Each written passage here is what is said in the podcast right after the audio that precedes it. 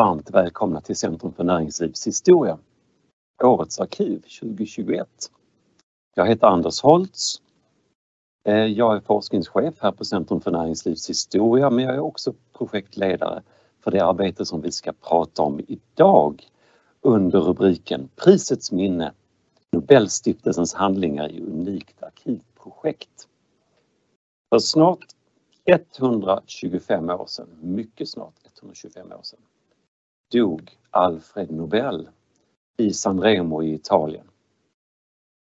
Han, dynamitkungen, efterlämnade en eh, förmögenhet på 31 miljoner kronor, vilket i dagens penningvärde motsvarar ungefär 2,1 miljarder. Och Alfred Nobel hade inga barn och han valde att inte testamentera sina pengar till släkten. Istället så instiftade han ett pris som skulle vara till mänsklighetens största nytta. Sen starten 1900 då Nobelstiftelsen kom till förvaltar Nobelstiftelsen denna förmögenhet och då priset som finansieras genom förmögenheten. Därmed förvaltar också stiftelsen ett av Sveriges och kanske världens allra starkaste varumärken. Dessutom ett mycket rikt historiskt arkiv och det här arkivet finns idag hos oss på Centrum för näringslivshistoria. Eh, och vi bedriver nu ett projekt, ett samarbetsprojekt som är finansierat av Riksbankens jubileumsfond där vi ordnar och förtecknar och delvis digitaliserar arkivets material. Eh, idag har jag med mig här två experter. Först Anna-Karin Eldvik, arkivarie här på Centrum för näringslivshistoria. Det är du som arbetar med det här materialet konkret huvudsakligen. Ja, precis. Och dessutom Gustav Källstrand, du är idéhistoriker, du är Nobelexpert och forskare på Nobelprismuseet. Just det. Varmt välkomna bägge två. Tack. Eh, första frågan går till dig Anna-Karin. Mm. Eh, kan du inte berätta om första intrycket när du kom i kontakt med Nobelarkivet? Eh, jo, eh, det var faktiskt eh, i början av 2021 eh, så eh, fick jag följa med eh, Gustav här och du var också med Anders. så fick vi gå ner i, i källaren under liksom Nobelstiftelsens hus på Sturegatan. Just och rota runt där och kolla vad det var egentligen som fanns och och vad det var vi skulle ta med oss och sådär. Så det var ju eh, med lite skräckblandad förtjusning som man eh, smög sig ner där i källaren. Men det var, det var verkligen superkul för jag hade verkligen inga förväntningar överhuvudtaget om vad som skulle finnas. Stiftelsen är ju lite, lite småhemlig bakom priset så att eh, ja, nej, men det var väldigt spännande och eh, totalt tror jag att vi fick med oss ungefär 270 hyllmeter oförtecknat arkiv. Det är inte lite. Nej, å andra sidan skulle man kunna se det som att en organisation som har funnits i mer än 120 år skulle kunna generera typ den dubbla mängden också. Så det, alltså så här, det hade kunnat vara större men det känns rätt lagom ändå. Mm. Kan vi säga någonting om ungefär vad, vad, vad arkivet egentligen består av? För ehm? Ja, eh, dels är det ju styrelseprotokoll såklart Eh, om så beslutshandlingar överhuvudtaget. Det är ganska stora brevsamlingar eh, och där brev finns från 1901 och framåt så det är, det är jättekul att det verkligen finns från, från starten. Eh, och sen finns det väldigt mycket material från Nobelfesterna kring liksom arrangerandet och vilka som har varit bjudna och det ja, allt möjligt faktiskt eh, kring det och det finns ja, ja, fastighetshandlingar kring vad Nobelstiftelsen har ägt för fastigheter. Det är alltså i princip allt som de har samlat på sig som är liksom som de har tyckt har varit av intresse för stiftelsen. Det kan vara konkurrerande priser, alltså ja, verkligen. Ja, det finns en massa bilder också. Finns det. Mm, ja, så det är en stor fotograf. Men det är stiftelsens arkiv det här och det handlar mm. alltså inte om de utdelande institutionernas Nej, precis arkiv. det kan man säga. Så att det är liksom inte prisutdelarna utan de Nej. har sina egna Nobelarkiv utan det här är liksom bara stiftelsen vars huvuduppgift är ju att förvalta pengarna. Liksom. Så det, Just det. det är det det handlar om. Ja. Ja. Det är en alldeles speciell form av arkiv mm. på det mm. viset. Gustav, du skulle man kunna säga är en av de som kanske till och med den som känner innehållet i materialet bäst idag. Du har ju redan i din doktorsavhandling arbetat med delar av de här källorna. Och, och utifrån ditt perspektiv, vad, vad, är det som, vad är det som gör det här så speciellt? Ja, det är ju ja, men, det är en speciell institution på det sättet som, som du också mm. nämnde, att man kanske verkligen inte riktigt vet vad det är för sorts institution. Eh, Nobelstiftelsen, man vet Nobelpriset är ju välkänt förstås. Ja. Så. Mm. Men vad är, och, och när jag skrev min avhandling då tittade jag egentligen på, på priset utifrån och då använde jag det framförallt då Nobelstiftelsens pressarkiv, och klipparkivet de har samlat på sig om sig själv. Men sen har jag jobbat vidare och tittat mer på liksom den insidan av, av, av eh, Nobelstiftelsen. Och, eh, jag tänker att det, det som spännande som jag tyckt att följa här, det är ju liksom uppbyggnaden av den här institutionen från då eh, Ja, man kan säga Nobelstiftelsen vad det är för någonting bara snabbt. Det är, ja, ja. Det är helt enkelt den i Nobels testamente som du var inne på, där, där, står egentligen ingenting om hur det här priset ska organiseras. Det står ju bara att det ska delas ut och vilka som ska dela ut det. Alltså du Vetenskapsakademin, du vet fysik och kemi, ja. eh, Karolinska institutet i medicin, Svenska akademin i litteratur och så den här norska Nobelkommittén då i, i fred. Men det var en lång diskussion i början. Hur ska det här, liksom, hur, hur, hur ska det här organiseras då? Ja. Och lösningen blev att man skapade en stiftelse som, ja. som, som har en styrelse som de genererar de här protokollen som mm. du nämnde. Och den, eh, den består idag av representanter från de olika prisutdelarna så de hänger ihop. Ja. Men, men den här stiftelsen då, de förvaltar som sagt pengarna som Alfred Nobel hade och ser till att det finns pengar för att eh, dela ut de här pris, utdelarna som sen delar ut, själva bestämmer pristagarna. Det står alltså ingenting om ett, en stiftelse i testamentet självt? Då? Nej, nej, nej precis. Det var en lösning på ett problem? Ja, det var exakt.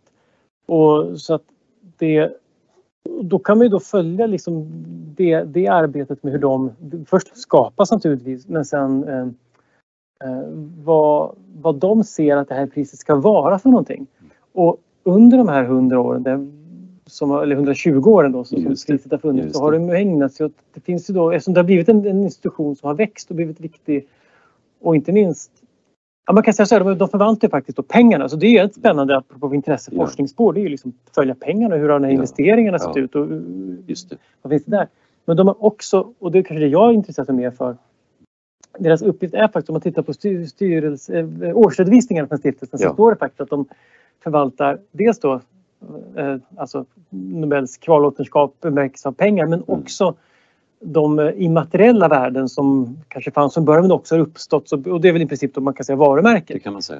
Mm. Och det syns ju också i det här materialet då, för det finns eh, kontrakt kring vem, rättigheter att sända Nobelprisutdelningar. Människor som hör av sig och vill göra film om det här. Och, ja och program och använda sig av Nobelmedaljen och Nobelnamnet och liknande. Så det finns ju en, en hel del material kring, kring hur Nobel man kan säga hur Nobelpriset um, verkar i världen på något sätt. Det är ju Nobelstiftelsen ja. som, för övrigt också Nobelstiftelsen som då förvaltar allt från Nobels gravvård och sånt där. Ja, allt ja. Typ monument uh, har ju Nobelstiftelsen. Uh, så det finns liksom, man kan säga, ja men det är en identitetsskapande institution, ja. inte bara, och, och ekonomiskt förvaltande och som in, in, in, identitetsskapande i en lång rad förgreningar ut i samhället, precis som du nämner. Mm. Och det ger ju sig en massa intressanta forskning, forskningsingångar i materialet. Men för att kunna forska måste man ju först ordna materialet och förteckna arbete, materialet också. Mm. Anna-Karin, det är det jobbet som du arbetar med nu, eller hur? Eh, ja, precis. Så jag håller på att gå igenom hela arkivet. Ja. Och, eh, man, man plockar bort plast och metall och bara ser till så att eh, ja, lite lätt vårdande grejer och sen upprättar man en arkivförteckning så att det är liksom sökbart för forskare. Eh, ja, så att det, ja, då kommer ju arkivet bli lite mindre också för det komprimeras. Man komprimerar det ja. Man ja. tar bort alla gamen och alla plastfickorna. Och, och tar bort alla pärmar och allt liksom konstigt, onödigt eh, och sånt som kan förstöra pappret. Och, och så. Ehm, men det handlar också om och sen att, att man, Ja men precis mm. och sen beskriver man materialet och mm. man ordnar det i olika sammanhängande serier med liksom kategoriserar ihop handlingstyper eller olika teman på olika sätt så att det liksom går att ta sig an det. Ja, och i det där måste man väl också föreställa mig hitta material hela tiden mm. som man inte från början kunde mm. liksom se. Ja, jo, men det så är det. inte på ytan utan man måste liksom gå ner Jo men så är det. Eh, att det liksom, man har en bild som hela tiden revideras och mm. någon slags struktur i huvudet som hela tiden ja, går åt olika håll. Liksom. Men det, ja. Ja, nej, men så det, det är kul ändå att verkligen få så här, på, på sätt och vis grotta ner sig fast ja. inte som en forskare för att det finns liksom inte, man kan inte sätta sig och läsa vartenda brev. Det går inte. Nej, det, det är liksom, utan man får bara, det här är brev. Men, men, du eh. samarbetar också med själva Nobelstiftelsen, ja. eller hur? Vi har ju återkommande kontakter med dem. Ja, men det har hur fungerar vi. den relationen? Eh, men jag tycker att det funkar jättebra. Ja. De är väldigt engagerade och det märks verkligen att de bryr sig om sitt arkiv och, och sin historia. Eh, så att det, det är jättekul och liksom, de ställer frågor till mig och jag ställer frågor till dem och eh, sådär. Och en del i det här är ju att jag också håller på att digitalisera styrelseprotokollen. Just det. Eh, och eh, ibland så är det ju så att, och då behöver ju de ibland få tag på olika delar, deras mm. jurist till exempel och sådär. Så att, ja. Mm. Jag kan ju inte låta bli att fråga om det. Vad, vad, vad är det du har blivit mest förvånad över i arbetet? ja, Finns det någon sån här? Eh, alltså, eh, som arkivarie och framförallt för enskilda arkiv, som, mm. alltså det vill säga typ alla arkiv som inte är statliga eller kommunala. Just och man kan hitta verkligen vad som helst i arkiv. Eh, väldigt märkliga saker ibland. Eh, så, så himla förvånad har jag inte blivit utan det känns mer som att så här, ja, nej men det är väl rimligt att det här finns eller man kan, inte, man kan inte överraska en akvarie. Nej men lite så. Jag skulle säga att det konstigaste som är sparat det är det de kallar för förvirrade brev som är liksom mm. eh, knasiga brev, konstiga folk som ringer och, eller skriver att de borde få Nobelpriset eller som bara vill ha någon att korrespondera med eller liksom sådär. Du har inte hittat mig hoppas jag. Nej, det har jag inte. Eh, men det var, ja, det är inte som att det finns sådana här brev sparade från alla liksom utan det, det är vissa bara sådär. Gustav, vad, vad förvånar dig när du mm. gör dina dykningar? Har du, um, har du några skräckexempel?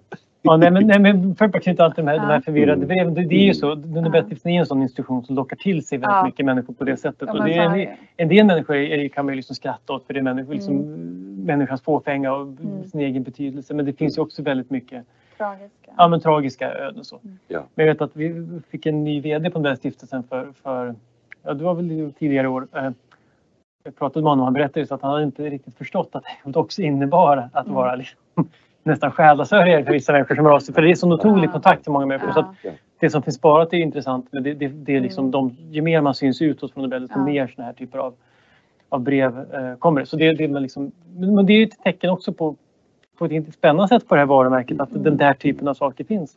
Mm. Just det, just det. Men, men en sak som förvånade mig som jag kanske inte riktigt hade koll på när som man ser mer av arkiven som man också faktiskt ser om man kommer till Nobelstiftelsen för det ja. finns det också liksom saker sparade som är utställda mm. i gamla lokaler som har funnits länge. Det är som... Alltså det faktum att Nobelstiftelsen har fått så mycket pris. Det är rätt fascinerande. Att, ja, det finns ett mm. antal priser. När Nobelstiftelsen, Nobelpriset har fått pris. Det finns Kyotopriset, japanskt pris och det finns bland annat utställt. Det finns liksom medaljer och sånt där. Det, finns, det, det blir liksom en sorts äh, märklig... Det är ett cirkulärt system det, här då, kan man säga ja, det? är väldigt fascinerande. Att, att, för Nobelpriset är till för att på något sätt eh, ja, men tanken är att det ska inspirera och, och, det är inte egentligen Nobelpriset som är för mänsklighetens nytta utan det är de upptäckter som belönar. Men här har då får någon uppfattat att Nobelpriset också är för nytta och ger ett pris. Och så hur ska man... Det där tycker jag. Och det finns ganska mycket om i de här ja. arkiven också. De på det här viset så kan ju också priserna stärka varandras varumärken på något vis. Man bekräftar ju också mm. sig själv genom att ge priset till ett eller att, att eh, belöna ett, eh, mm. ett annat pris. Det, så, och, och, det där, och det, det, där gör ju. Det finns ju ett ekosystem av priser där, där liksom Eh, fram tills, jag vågar inte svära på att det är så idag, men fram till för ett par år sedan var så där Lasker-priset som är väl det största, ja, näst största medicinska priset i världen.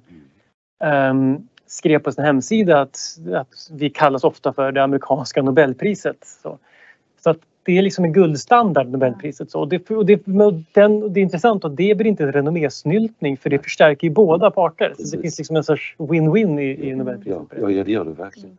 Så, så mycket av det här det talar ju också för att det här arkivet i sig är en oerhörd resurs i byggandet och mm. upprätthållandet av förtroendet och i förlängningen då varumärket om vi nu ska ja. kalla det för ett varumärke mm. i det här sammanhanget. Och då blir det ju den här relationen att när ni samarbetar mm att ni har en nära kontakt, du och ja, eh, ja de nyckelpersonerna i ja. personalen ja, på stiftelsen. Det är, ju, det är helt grundläggande då kan man mm. säga. Um, men det är också så att det finns ju förväntningar på det här och många människor, jag tror många forskare är väldigt, väldigt intresserade av att titta på delar av det här materialet. Mm. Och, eh, kan vi säga någonting om eh, frågan om, om rättigheter och sekretess eh, när det här materialet väl blir färdigt för att eh, alltså är ordnat och förtecknat. Jo men precis. Alltså det vi kan säga det är ju att det är Nobelstiftelsen själva som beslutar om detta. Mm. Vi kan ju ge råd eh, det. men det, i slutändan så är det deras beslut. Eh, och alltså Nobelpriset och allt det det rör det det liksom omringas av ganska mycket liksom sekretess och det kommer bli hög sekretess på det här arkivet. De, de har inte bestämt sig exakt hur i slutändan, om det blir slutet man, eller om det blir liksom ett visst antal år. Eh, men ja, flera av de andra Nobelarkiven har ju 50 års sekretess så att man får väl... Ja. Det kan avväg, måste avvägas ja. gentemot dem naturligtvis för Precis. det är ju delar av, av eh, samma system. Ja, eh, men det blir ju lättare för stiftelsen att ta det här beslutet i och med att man får en grundlig genomgång av arkivet och den här förteckningen som kommer hjälpa dem att veta vad de har. Sant, ja. sant. Precis. Mm. Ja, spännande. Vad, vad, vad, mm. vad, vad, kommer att hända med materialet framöver? Då? Eh, jo, det ska, eh, det ska inte vara kvar hos oss utan det ska till eh, Riksarkivet. Eh, men jag är ganska säker på att Vissa delar kommer att åka tillbaka till Nobelstiftelsen och det, det är de delarna som liksom de har ett internt behov av. Eh, eh, och så. Men, ja. Och de delar vi digitaliserar, det handlar ju också mycket om deras mm. löpande arbete, inte sant? Jo, precis. Och det är ju bara, det är bara styrelseprotokollen ja. som skannas ja. eh, och ingenting annat den här Nej. gången. Just det, just det. Mm. Ja, Gustav. Mm. Eh, ja, Nobelpriset delades ut för första gången 1901, eller hur? Ja, det stämmer. Eh, och då blir det väl 120-årsjubileum nu, eller beror ju på hur man räknar kanske? Beror på hur man räknar. Det borde vara 121 året, fast det är det ju inte för det har ju ställts in ibland. Men, men, mm. men vi, Nobel brukar räkna på ettan där, så det blir 120 säger vi. Så då ser vi 120 ja. år. Mm. Det är 100-årsjubileum 2001, så då måste det vara 120-årsjubileum ja, i år. Just det, just det. Alltså, men det är ju lite problematiskt det här därför att eh, när väl priset började delas ut så hade ju Alfred Nobel varit död i fem år. Och, man hade bara testamentet och vi var lite inne på det mm. på stiftelsens tillkomst att det var det enda man hade att gå på. Va? Och, och så är det ju alltjämt. Man uttolkar Nobels sista vilja eh, och varje tid kanske har sin tolkning. Eller har den det? Kan vi säga att, att eh, hur vi läser Nobel har förändrats över tid? Ja, det tror jag verkligen man kan säga. Det finns, men det, det finns två saker på frågan. För, ja. man kan säga, för, för, rent, eh, testamentet är ju grunden för priset. Men mm. som sagt, det, det är egentligen inte bara det att det är i viss mån otydligt men framförallt är det väldigt kort och så odetaljerat. Så det man gjorde då var att skapa det som kallas för Nobelstiftelsens grundstadgar. Just det. Och det är de reglerna som gäller för hur det ska delas ut och där finns sådana saker som exakt hur fungerar nomineringssystemet, hur man ber människor att föreslå till priset. Ja. Och det finns också en del regler kring faktiskt också ekonomisk förvaltning och liknande. Så det, det finns där. Och, och det är en sorts tolkning då av, alltså en uttolkning av testamentet. Så. Men sen för det som förändras över tid är väl också um, dels har med regler ändrats, men det är ganska marginellt. Men, men det, det som ändras är väl annars um, bilden av vad Alfred Nobel står för. Om man, um, om man tänker sig då när han dog precis, mm då fanns det ju en viss eh, kontrovers kring att han det här priset, att han var en kosmopolit. Det var ett ord med väldigt dålig klang 1901. För att en kosmopolit var en förflackad och rotlös person som saknar kontakt med liksom då det nationalistiska och arvet på något sätt.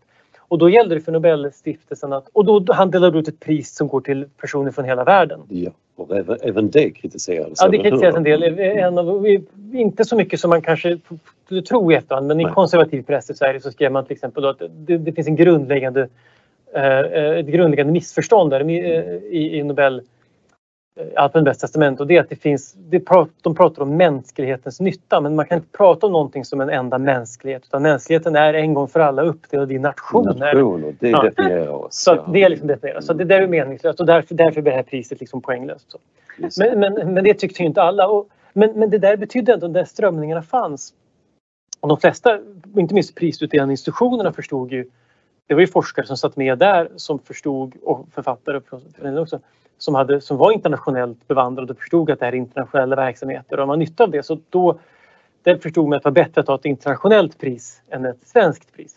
Men ehm, eh, då fanns det ändå, för att knyta an till Alfred Nobel då, så fanns det ett, ett, intresse av att lyfta fram Alfred Nobel som en stor svensk. Just det, de första, det, första åren och i, i tal på prisutdelningar och liknande så var det liksom den här stora svenska som delar ut till hela världen. Så. Ja. Medan idag om man pratar med Alfred Nobel så lyfter man det är samma person men man lyfter naturligtvis mer fram då att Alfred Nobel var just den här, just en kosmopolit, världsmedborgare ja, ja. och som förstod att, sen, att det sen delas ut i Sverige. Nu råkade det bli så. Enligt testamentsvittnena berodde på att Alfred Nobel som hade varit i hela världen Eh, hade i Sverige stött träffat på den högsta andelen ärliga människor. Jag vet inte. Jaha. Ja. Det är man alltid försiktig med att säga. För förr senare kommer någon alltid på att men varför delas fredspriset ut i Norge då? Just det. liksom. det vet inte om det stämmer. Men, men, mm. men jag tror att det finns många anledningar till att det hamnar i Sverige. Men, men, men där är ett bra exempel på hur den här liksom har. Och sen är det så varje tid har ju sin Alfred Nobel. Att, så måste det väl vara. Att, ja, ja, men när Nobelmuseet som jag var på öppnade 2001 mm. lyfte de fram Nobel som en kreativ företagare och så jämför honom med de kreativa Nobelpristagarna. Det var liksom buzzwordet. Tio år senare hade vi en utställning om Alfred Nobels nätverk. För då var liksom, pratade man mycket om nätverk och innovation på, på det sättet. Sant. Då var Alfred Nobel en nätverksentreprenör. Och det är inte så att inte bara så att det är inte så att man bara liksom då lyfter upp honom och roterar honom ett varv i graven. Liksom. Utan det är bara olika sätt att se på en person som hade en komplex person. Och alla de här kan ju vara sanna var Precis, så att det, inte, det är inte bara ett, ett det är inte hittepå. Nej, det är, nej precis så. Utan, men, men det men har det, olika men, genklang i olika tider. Ja, och man gör ju ett bruk av, av historien naturligtvis. Som, ja. du, som du var inne på, det med att det faktiskt är, det är en, att Nobelstiftelsens personal faktiskt av sig. Det är, faktiskt, mm. det är ju en, det är en institution där historien betyder väldigt mycket. Mm. Dels varumärkesmässigt. Mm. Det som skiljer Nobelpriset från många andra, de andra stora priserna som finns är ju väldigt mycket historia. Ja. Så det är på det sättet, men också i verksamheten så går vi hela mm. tiden tillbaks till. Liksom. Mm. Så vi lever väldigt mycket på det sättet i det mm. förflutna. Jag vill gärna hålla upp den här boken. Nämligen din senaste bok. Andens olympiska spel utgiven på Fri Tanke och den kom mm. väl tidigt, eh, ska vi se här. I september, september var det. Just det, så var det. Eh, och du beskriver ju väldigt mycket av det som vi nu har kommit in på här i boken och, och processen under de här första 30 åren i, i eh, prisets tillvaro. Och du, du beskriver det ju som ett system, alltså att det finns ett Nobelsystem här och det, det är liksom en poäng i det här och där stiftelsen på något vis är mittpunkten, en sorts spindel i, i nätet i det här. Eh, och det där systemet har ju också, det är inte bara vår bild av Nobel som har förändrats men systemet har ju förändrats över tid mm. och, och beståndsdelarna i det och, och, jag antar att det har blivit mer och mer komplext. Och förutom då de utdelande institutionerna mm. så måste det ha tillkommit andra delar. Vi har redan nämnt Nobelprismuseet. Mm. Ja, det är intressant att du nämner ordet komplex just för just det har, man, har jag lite grann i huvudet för komplexitetsforskning fick ju ett årets fysikpris eller, eller halva årets fysikpris. Så att för att man, inom komplexitet pratar vi också ibland att delar, när det blir tillräckligt komplext så finns det de här emergenta egenskaperna. Att saker och ting uppstår ur delarna som kanske inte fanns i varje enskild ingång. Och så är det lite grann med Nobel, det som man prata om Nobelsystemet. Vad, man vad jag menar egentligen i grunden med det är precis det här systemet att ha prisutdelande institutioner som väljer pristagare ja. och de då administreras av Nobelstiftelsen som har hand om pengarna. Det är liksom det allra enklaste. Och så var det precis då i början. Och det är därför de här styrelseprotokollen mm. som, du är inne på, det är det som digitaliseras. För det är det som både är användbart nu i efterhand men också mm. det som som forskare, det är en väldigt bra ingång. Ja. Um, uh, till, till. För det, där kan man liksom följa, inte minst kan man följa pengarna, hur, hur mm. gått mellan, mellan mm. stiftelsen till olika... Ja. Så. Mm. Uh, men sen har ju det också förändrats uh, över tid, hur den där uh, systemet ser ut. och det som det som har uppstått vi var inne på lite grann ja. med att det här med de immateriella värdena som uppstår, alltså varumärkesdelen och att det blir större och större för det växer ju fram i takt med att, att det här priset man kan koppla på ett ett externt Nobelsystem som består av, och det finns nog redan från början, alltså mediala, jag skrev en avhandling om det så jag hoppas att det fanns. Eh, ehm, eller boken blev 300 sidor så något fanns att skriva om. De mediala reaktionerna för de bygger också upp vad priset är för någonting. Ja. Och du nämnde om man kan, du sa lite sådär, kan man kalla det varumärke? Och det är klart att för Nobelstiftelsen är det inte självklart. Det är inte ett företag som säljer varumärken på det sättet. Men det, för pristagare och de, inte minst kanske de universitet och, och förlag som ger ut pristagarsböcker. För dem blir det ju som en, ett varumärke som man faktiskt säljer. Man säljer böcker och man säljer in forskning på det sättet och kanske till och med produkter. Och man listar sina pristagare ja. och eh, stärker då sina varumärken. Precis. Så där finns ju ändå ett varumärkesarbete och det har ju då för Nobelstiftelsen då, det kommer, jag skriver fram till 30-talet men, mm. men senare då de senaste ja, 20-30 åren så har Nobelstiftelsen först då började man bygga en hemsida, sen blev det museer. Nu finns det både ett museum i Stockholm och ett fredsmuseum i Oslo. Det. det. finns ett Nobel eh, Prize Outreach som förutsätter Nobel Prize Media som ett, alltså ett mediebolag då, som både gör egna eh, medieproduktioner och också ja. säljer rättigheter till Nobelfestligheter och liknande. Så att det, det växer fram ett, ett system kring den här, ett publikt system också. Ja oerhört intressant och mycket av detta har ju skett under de allra senaste decennierna också, mm. att man har tagit ett stort steg. Men när man tittar på den tidiga fasen så, så ser det inte riktigt ut på det viset och det handlar också om att just varumärket kanske inte var så starkt i sig utan då handlade det faktiskt väldigt mycket om pengarna. Det var själva grejen. Mm, man fick pengar. Och du skriver roligt om prissumman i din bok att den motsvarade ungefär 20 årslöner för en svensk professor vid den där tiden. Mm. Det var ju inte kattskit. Man säger. Men eh, det, det är ju, man fick alltså en stor Ja, det var stor påse pengar. En stor påse pengar, precis. Och så ett pris där till men, men det, priset i sig var kanske inte det viktigaste. Och jag förstår det också som att pengarna gick inte bara till prissummor till eh, mottagarna utan även till andra Just det. faktorer. Ja, precis. Som till exempel Ja precis, det priset det, det räknas, det är ju räntan på Nobels förmögenhet. Det är det som, och så delas den. Så första året tror jag att det var, var det 150 000 72 kronor 28 eller 24 eller 23 öre. Där någonstans. Jag kunde det utan till. jag märker mm. att Men det är 150 000 kronor ungefär. Mm. Per priskategori. Det var då otroligt mycket pengar. Mm. Um, och om det var så att, att det var nog, så här, för pristagarna så var det nog pengarna fantastiskt mycket pengar och det var roligt mm. att få. För dem var det också viktigt att man hade valts ut i en sån här, liksom, av sina gelikar i en sån här peer review process. Men den processen hade inte fått en status 1901 eller kanske två eller tre för som den mm. fick långt senare. Idag är det förstås det viktigare. Men, mm. men, för, men, men de här summorna var också viktiga för att priset skulle få en status um, uh, just i pressen, i det externa Nobelsystemet kan man säga. Men för de prisutdelande institutionerna som skulle ja. göra det här jobbet. Ja. För att i och med att det var mycket pengar så blev det ju berömt. Och, de, fick ett, eh, de fick en pålaga, de fick ett nytt, en ny uppgift De fick en ny uppgift och det var ju inte helt glasklart att de skulle göra det. Nu, idag skrattar vi åt att Svenska Akademin då inte ville dela ut Nobelpriset först var skeptiska till det. Men mm. Var de var en akademi för att vårda det svenska språket och de ska nu dela ut ett pris för internationell modern litteratur på andra språk. Det fanns ju ingenting. Ingen självklarhet. Nej, och, och enligt, även då enligt eh, Kjell Esmark som skrivit om det här så hade de inte, inte heller någon kompetens för att göra det. Så det var, eh, det var ju en del kritik mot det. Men, men det, det gjorde att det förändrade akademin att det kom in mer författare i den och sådär. Ja. Uh, men så det var inte självklart. Och Vetenskapsakademin likadant, att en stor uppgift att dela ut.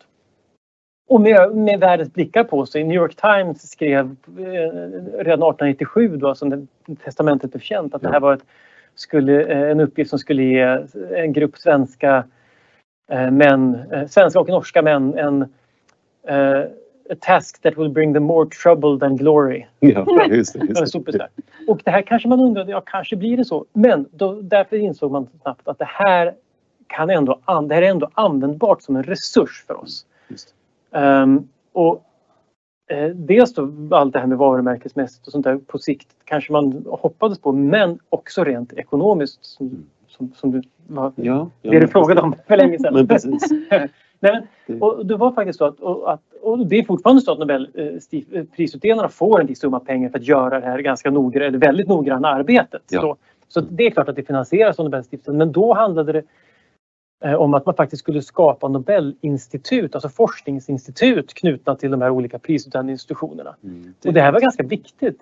Men tänker man på KI på den här tiden så var det inte ett forskningsuniversitet. Det, höll på, det var precis den här tiden när det blev det. Utan det var en, en kirurg. De hade inte rätt att, att promovera doktorer på KI när de började dela ut Nobelpris. Det fick de för rätt till 1905 först.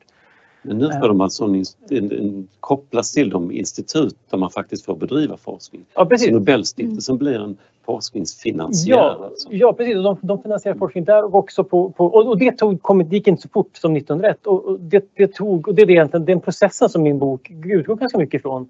Att det handlar om hur det um, hur Nobelstiftelsen, vad, vad den egentligen ska hålla på med? Mm. Um, hur utåtriktad ska den vara och vad ska den ägna sig åt och hur mycket ska, ska den försöka bygga en ny Nobelinstitution? Att all den här forskningen ska ske under Nobels namn. Ja. Och hur mycket ska den stötta prisutdelarna? Det som ja. hände på de här första 30 åren att det var att det gick från en tanke att det skulle vara Nobel, Nobels namn som var det stora häftiga här ja. till att, att prisutdelarna själva fick, fick sköta sig. Och de fick som sagt det byggdes ett antal institut på KI. Det blev ett på, på eh, Vetenskapsakademin hade institut och Nobel, eh, Svenska Akademin fick Nobelbiblioteket, Nobelinstitut.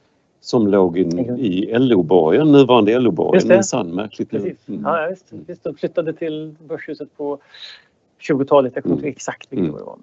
Men de här eh, instituten blir en sorts morot för de här institutionerna att engagera sig i det också. De får en belöning på det viset som, som stärker det och det talar ju sig för att priset i, i sin egen kraft inte var riktigt tillräckligt vid den här tiden. Och innan, och innan instituten kom så var det, alltså, då var det rena forskningsbidrag som man delade ut. Ja. Det, var... Så det var pengarna som räknades. Uh, idag är ju äran viktigare än pengarna. Så är det när man får priset. Finns det, var, kan man hitta en brytpunkt? När blev, när blev äran viktigare än pengar? Det är svårt att säga. Men jag, säga.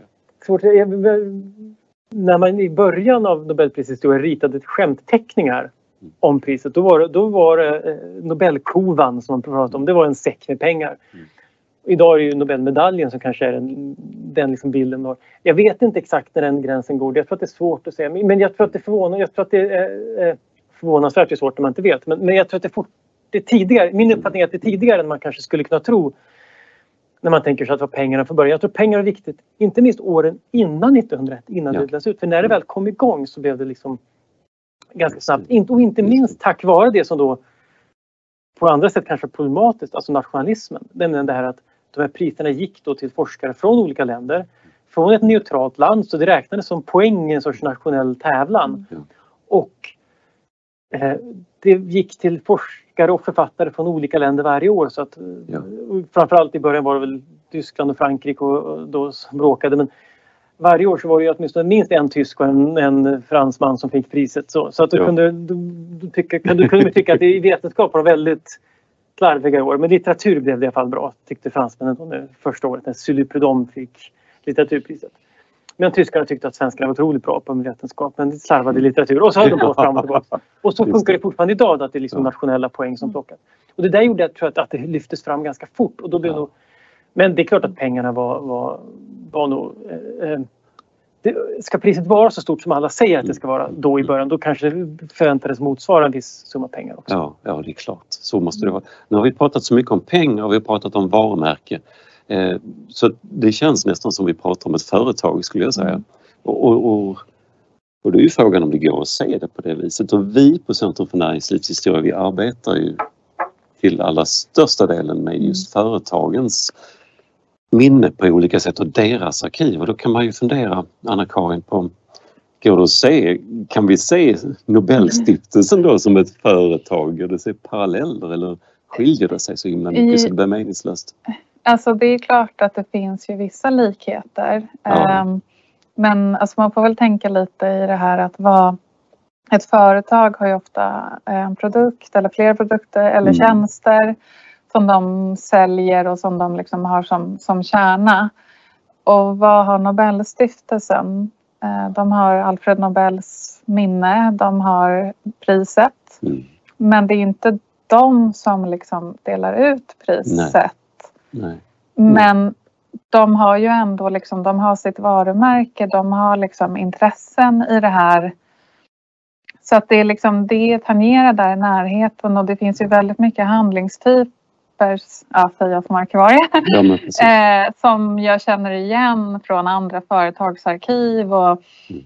och sådär. Men det är ju fortfarande en stiftelse och så. Så att egentligen kanske den är mer lik andra typer av arkiv vi har här som är andra typer av organisationer, en mm. förening eller som har mer ja. det här immateriella eller, Ingenjörsvetenskapsakademin. Ja precis, vi har ju andra stiftelser eller akademi, ja, IVAs ja. arkiv till exempel eller jag tänker även på olika typer av ja, bransch. Så intressant. För, för, på det viset som du säger så är ju Nobelstiftelsen, mm. om det vore ett företag så är det ett företag som inte har kontroll över sin produkt. Ja, För precis. det är ju faktiskt andra uh, Men sen, eh, jag och Gustav pratade lite här innan mm. och du sa ju det här ja. intressanta med att de ändå på senare tid så har de ju andra bolag inom Nobelsfären. Just. Och det är ju företag som de kontrollerar även om stiftelsen i sig...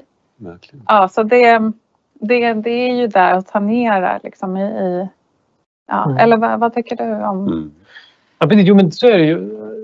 Det, det är ju någon sorts... Ja, precis. Det, och, mm. ja, och då vad jag tänkte på det är ju de här ja. publika för alltså, ja. man driver, och det är ju som, som jag nämnde Nobelmuseet bland annat. Och, så, ja. så, och det är ju ett, ändå det är ett, ett, ett, mm. ett eh, icke vinstdrivande men ändå ett bolag. Mm. Men sen är det hur man ska se på det, för det är klart att jag tycker det är intressant att se det är ett, mm. ett som inte har, har de utser inte pristagare. Det är man, företag i så fall som inte har en kontroll över ja. den tillverkar. Och för samtidigt är det så det är inte, det är inte ett sätt att se på det. Om man har ett mm. Nobelmuseum och man har en utställning om, mm. om, om Nobelfesten har vi just nu. Ja. Säljer vi Nobelpriset till våra besökare? Ja. Är det, vi säljer chokladmedaljer så på ett sätt säljer vi Nobelpriset. Men, men målet för vår verksamhet, och det är, men det är, väl, det är väl ganska likt kanske många mm. företag. Det handlar om att, att på det sättet sälja men det handlar också om att faktiskt ge öka värdet på det varumärke mm. man står för. Om man pratar i de termerna. Om man, I andra termer skulle det vara att vi man vill genom att, att få människor att... Alltså det är mer en sorts frälsningsverksamhet. Att genom att få människor att uppskatta Nobelpriset och tycka att det är viktigt så kommer vi då mm. stärka, få folk att tycka att Nobelprisets värderingar är bra och sådär. Det är ja, mer på precis. det. Nej, men, och det som alltså, stiftelsen har kontroll över är ju Nobelfesten och ja. den är ju jättestor i Sverige men inte någon annanstans. Eh, Även fast vi i Sverige kanske vill tro det. Ja, den är verkligen definitionen på ja. något som är världsberömt i hela Sverige. För ja. Vi pratar om det här är festen, världens blickar riktas på ja. festen. Och det har vi, kan vi se på sändningsrättigheterna som finns i arkivet där borta. Så de är inte sålda direkt. Nej, nej, nej. nej utan utomlands som du säger är det ju liksom, där är det priset som och vem som får det som är det viktiga och, och vad man får pris för. Och i Sverige kanske man inte bryr sig så mycket om det utan nej, det är mer nej. festernas fest. Liksom. Och, ja men verkligen. Ja. Alltså, det, det där pratar vi naturligtvis mycket om hos oss. Mm. Inte minst om man tycker att för det finns en kurva man kan följa. På Google så är det enkelt att se mm. att internationellt så går inträffet Nobel här någonstans och så är oktober när så går det upp, upp så, syns upp så och sen ner sen möjligen någonting i december. Mm. Men i Sverige så är det upp i oktober och sen ner och så ner på december. Mm.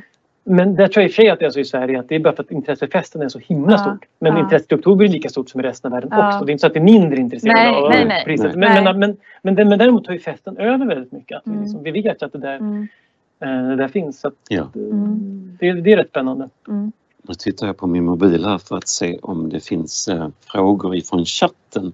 Eh, och vi kommer snart att glida över till det också. Eh, men innan dess, alltså, för nu har vi kommit in på Nobelfesten och, och hela eventen som ju faktiskt är den tiden vi kommer in i nu här och eh, Nobeldagen den 10 december står för dörren också. Eh, och det här är en väldigt speciell tid men vi lever just nu också i en speciell situation med tanke på pandemin. Mm. Och, och ja, men en fråga är hur kommer det se ut? Hur ser det ut nu för det första och hur kommer man att hantera den här situationen? Hur påverkas festen och priset? Ja, festen påverkas ju på så sätt att den inte blir av. Det är andra året. Andra året, ja precis. Och det, det, det eh, var väl ett kanske ganska självklart beslut både förra året och i år ändå. Att man, är internationell fest för tusen Ja. personer kanske inte ser så bra ut. Men av just det skälet som du sa Annika, just att det här med att festen utomlands inte är så berömd som Nobelpriset Ja, skadas ju inte av att det inte är en fest något år. Däremot så, så kanske det då i Sverige känns tråkigt. Men, Mm. men men den internationella bilden, nej den påverkas ju marginellt i så det fall. skulle jag inte tro. Men, men, men det finns en annan sida och det, det tänker jag också är viktigt. För nu pratar vi som du säger lite med företag, alltså det här som ett Ja. företag och varumärke Ja. utåt. Precis. Men Nobelstiftelsen är ju ändå i grund och botten, Mm. alltså rent eh, både historiskt och juridiskt, Mm. är det ju Alfred Nobels testamente som ska förverkligas. Ja. Och det att man har en Nobeldag den 10 december det är ju inte för att marknadsföra varken Nobelstiftelsen eller Mm. Sverige eller vad det nu kan vara, svensk kokkonst. Utan det är för att det står i stadgarna som är den första uttolkningen. Att det ska, det ska vara en, ett offentligt tillkännagivande den 10 december. Och 10 december heter då från början Nobelstiftelsens högtidsdag. Ja. Och det här att hylla Mm. pristagarna, det är ett egenvärde för Nobelstiftelsen att göra den här dagen. Mm. Så, så för Nobelstiftelsen så, så hade man inte haft någon publik eller tv-sändning så hade man ändå velat att ge dem sin medalj Ja, så, och, och pengarna. Så det är klart att det viset. eh, så, så det finns en ceremoniel i det här som, som går förlorat. Mm. Mm. På samma sätt som de som har man gift sig under pandemin så har man in- inte haft ett bröllop kanske man har gjort det lite mindre. Man är lika gift men, men det är klart att det var tråkigare. Mm. Man har ju tappat en, en symboliskt ändå betydelsebärande del av liksom hela sin Just, verksamhet. Så, så för Nobelstiftelsen är det ju eh, det, är, det är lite lätt att säga bara så att det spelar ingen roll internationellt men det betyder inte att det inte spelar någon roll. För Nobelstiftelsen är det här en viktig Mm. del av liksom ceremonielet kring hela, hela Nobel. Mm. Så på det sättet är det ju väldigt Mm. tråkigt. Men det blir spännande i året, om vi hoppas då nästa år när det plötsligt kommer komma då vi släpper ungefär 10 pristagare, 30 pristagare till Stockholm. Just det, just det. Det Just det, just det. Jag antar att det blir aningen lugnare dagar för dig det här året dock, va? Eller? Jag har ju varit med i den här Mm. sändningen ett par år eh, och det är en himla massa förberedelser eh, för den. Det jag blir förstår. lite lugnare. Man får göra, man hinner med lite annat Mm. den här, den här december. Intressant. Eh, jag ska alldeles strax komma med några frågor från eh, webben också. Men alltså, det känns som det här ämnet är outtömligt och vi ser så mycket som publiceras. Eh, vi har, vi har ju ehm, Ingrid, Ingrid Karlberg som skrev sin biografi som kom här om året och vi har Bengt Jangfeldt som skrev sin bok om, om eh, familjen Nobels äventyr i, i Ryssland och som ju vi var involverade i Mm. att få ge ut också den boken. Och så har vi Gustav Källstrands bok här också. Mm. Det är mycket litteratur och det känns som att intresset och nyfikenheten den, den, den tar liksom aldrig slut på något vis när det gäller det här ämnet. Men då är frågan till er bägge två egentligen om tror ni att det arbetet vi gör nu kommer det att förändra bilden av Nobel, Alfred Nobel? Kommer det förändra, förändra bilden av priset? Kommer det förändra bilden av Nobelstiftelsen? Eh, ja, alltså jag tänker att just Alfred Nobel finns det väl inte jättemycket om i arkivet utan Nej. han har ju sitt eget arkiv. Eh, men däremot så kanske det ändrar bilden av Nobelstiftelsen eller Ja. att bilden blir kanske tydligare eh, för att forskare kan gå in och verkligen, ja, om de får tillgång till arkivet så kan de gå in och se vad Ja. det är man har sysslat med liksom, och, och få ut lite spännande forskning tror jag. Mm. Säkert. Ja. Vad säger du Gustav? Jo, det, jag tror ju förstås att det, kommer, att det, att det, mm. att det finns någon poäng med mm. det. Att det kommer, men om det kommer förändra det ja, inte förändra. Nej, fördjupa tror jag framförallt. Ja. Dels dels bara uppväg, att det är lättare att uppmärksamma att det faktiskt finns en Nobelstiftelse. Ja. Det är ganska anonym annars. Ja. Eh, men eh, jag tänker också på, på en del av historien som, som jag är inne på i boken, som, är, som mm. du pratar om pengar, men som är lite bortglömd, det faktum att Nobelstiftelsen ändå det kan inte låta idag som att de gav bort pengar till prisutdelarna som att de var då liksom ville roffa åt sig pengar men faktum är att Nobel, det, så, var det så kan man se om man vill men man kan också se det som att Nobelstiftelsen var en viktig aktör som forskningsfinansiär under en period när det inte fanns några statliga ja. forskningsråd, alltså fram för, för, för andra världskriget. Så KI byggdes upp som forskningsuniversitet berodde mycket på Nobelstiftelsen och Wallenberg en del pengar också och Rockefeller. Mm. Mm. Så att det, där, det, där, det är en roll som faktiskt inte, man inte känner till innan. Men sen tror jag, det, jag tror att de kan förändra mer. Eller, det, det är så intressant mm. det du säger för det här, min bok bygger egentligen på mest då, det, det, eh, styrelseprotokollen. Det är liksom mm. en kartläggning av vad, vad en stiftelse höll på med under de här åren jag tittar på. Det kan man titta på efteråt också förstås. Men det, det är också vad jag kunde göra eftersom ja. resten av, av, av, materialet låg huller om buller. Mm. Det du gör nu med den här förteckningen är att, det är att man faktiskt kan hitta andra ledder och skärare på och man kan liksom hitta material och titta på andra sätt. Så jag tror att det här materialet kommer kunna användas och då kommer man belysa Nobelstiftelsen på nya sätt. Jo men precis, alltså styrelseprotokollen är ju diskussionsprotokoll så de är ju väldigt intressanta det och det är mycket, mycket bilagor som finns så att det är liksom ett ett bra och lätt sätt att liksom följa stiftelsens liksom viktiga händelser. Men nu kommer man kunna få många fler ingångar. Spännande. Så att det, ja. ja. Mycket intressant. Mm. Nu har jag lite frågor på gång här. Eh, den första är från Kalle som undrar om klipparkivet har följt med hit till oss på CFN? Eh, nej, det har det inte. Inga pressklipp. Inga pressklipp alls, nej.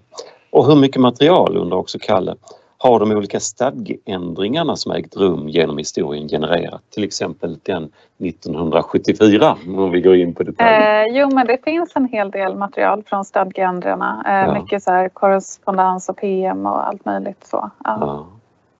Just det, just det. Och också, kan man också säga, ja. även då... Och mycket i protokollen, alltså där, stå, där är det ju, ja så, så att det, alltså stadgeändringarna alla år, alltså varje gång det har skett, är ju otroligt viktiga och ja. alltså juristerna har ju gått tillbaka till det liksom Många det är sånt material som används ja, mycket, att man ska absolut. se ursprungstolkningar. Men jag ja. tänkte också även då ekonomipriset inrättande är en sån, mm. det är inte en stadgeändring riktigt, för, för det är nya stadgar för det priset, men det är en ja. sån sak som också finns. Ja. Um, så, som ju då formellt mm. sett ligger under Riksbanken. Ja, precis. Sveriges mm. riksbankspris i ekonomisk vetenskap till Alfred Nobels minne. Mm, tack. En tungvrickare. ja, just det. Ja, jag har en annan fråga här. Eh, Johan undrar, hur utses styrelsen i Nobelstiftelsen? Gustav?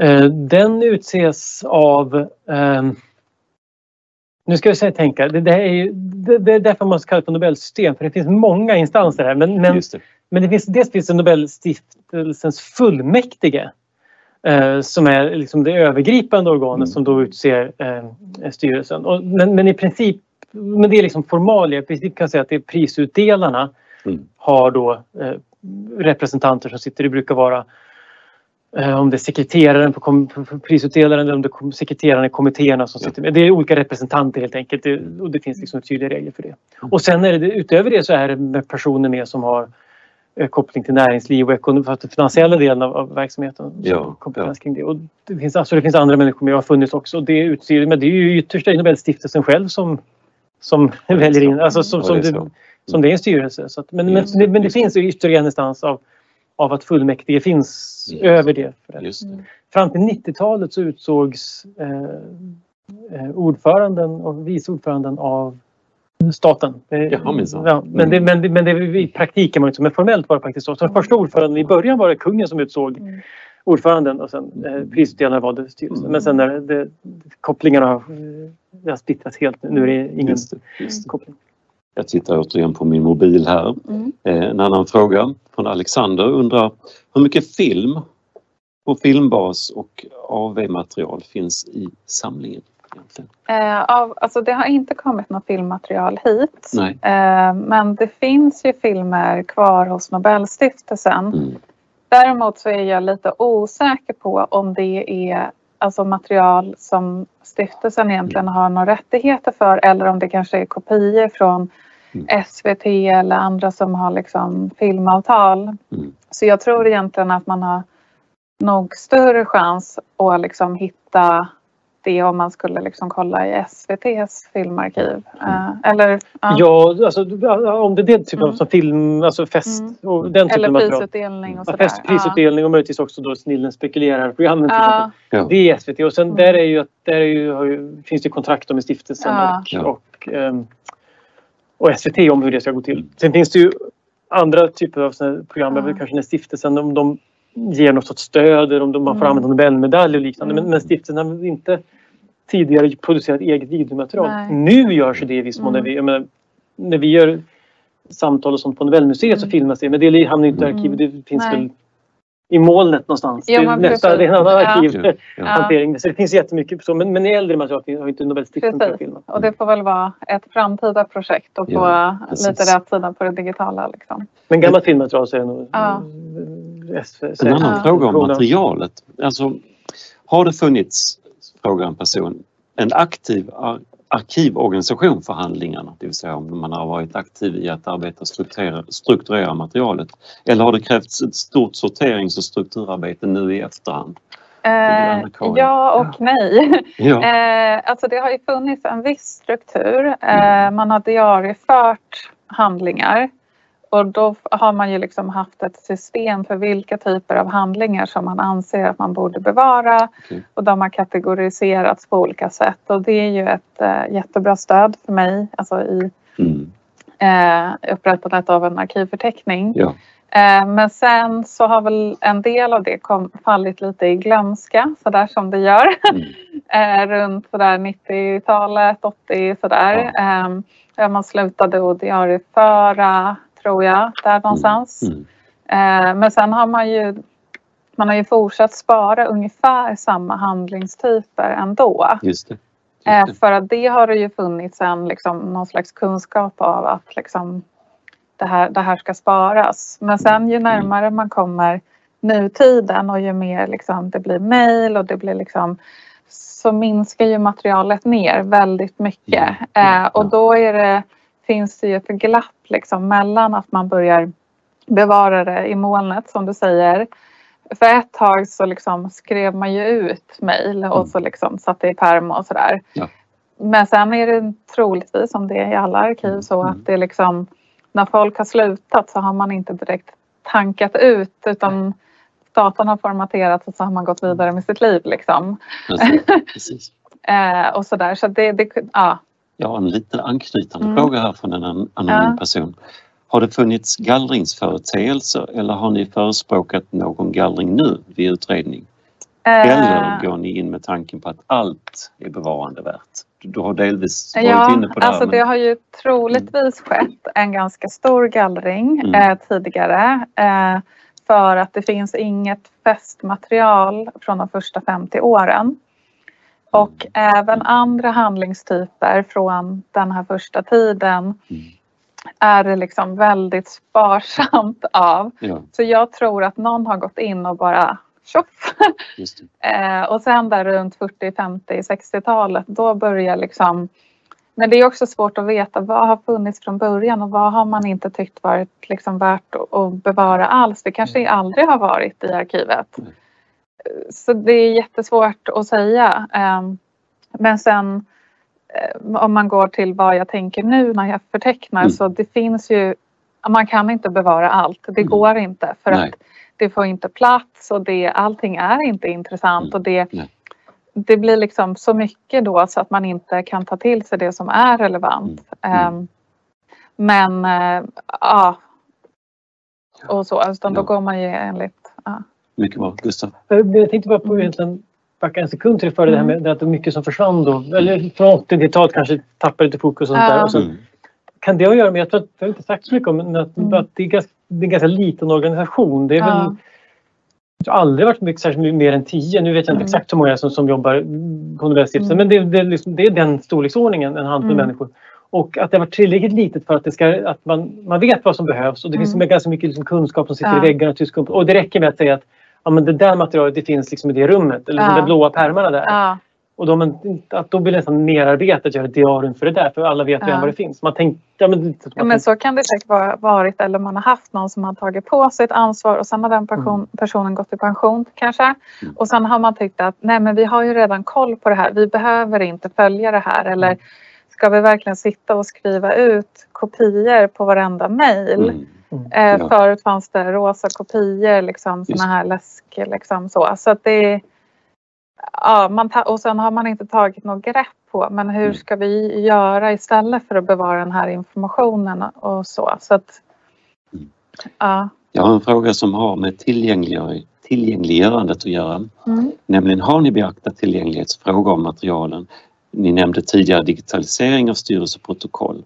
Har detta varit för stiftelsens skull eller för arkivanvändarna? Och där kan vi ju säga att den diskussionen är inte färdig idag utan Nej. det är en process. Alltså jag tror att det är både och. Mm. Alltså, eh, dels eh, så är det för att skydda materialet och veta att om någonting skulle hända med det här så finns det en mm. digital kopia. Ja. Det betyder också att man behöver inte gå till, liksom, om man vill kolla liksom, det första protokollet, då behöver man inte öppna boken varenda gång. För det blir ett jättestort slitage på sidorna. Mm.